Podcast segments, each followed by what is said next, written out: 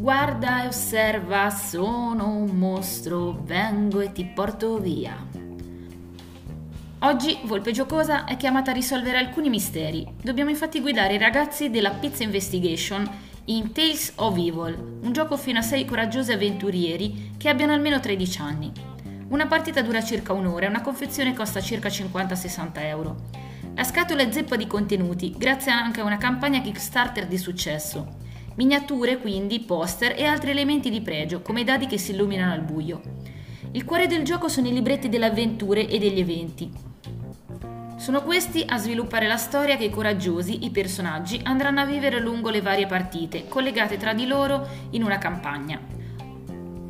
Ogni giocatore potrà gestire uno o più personaggi, ciascuno caratterizzato dalle sue abilità e con i segnalini che tengono traccia del suo stato.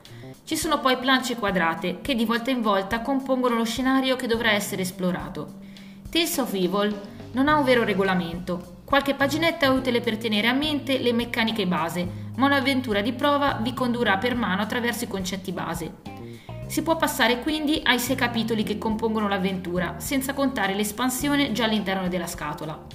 Saranno i libretti a guidare le vicende del gruppo, dicevamo, come in un grande libro game collettivo. In realtà c'è molto di più, ma non vogliamo rovinarvi la sorpresa. Tales of Evil fa della componente narrativa il suo punto di forza, grazie anche alla capacità di scrittura dell'autore, Antonio Ferrara. L'ambientazione alla Stephen King è molto percepita già dalla storia e dal prologo.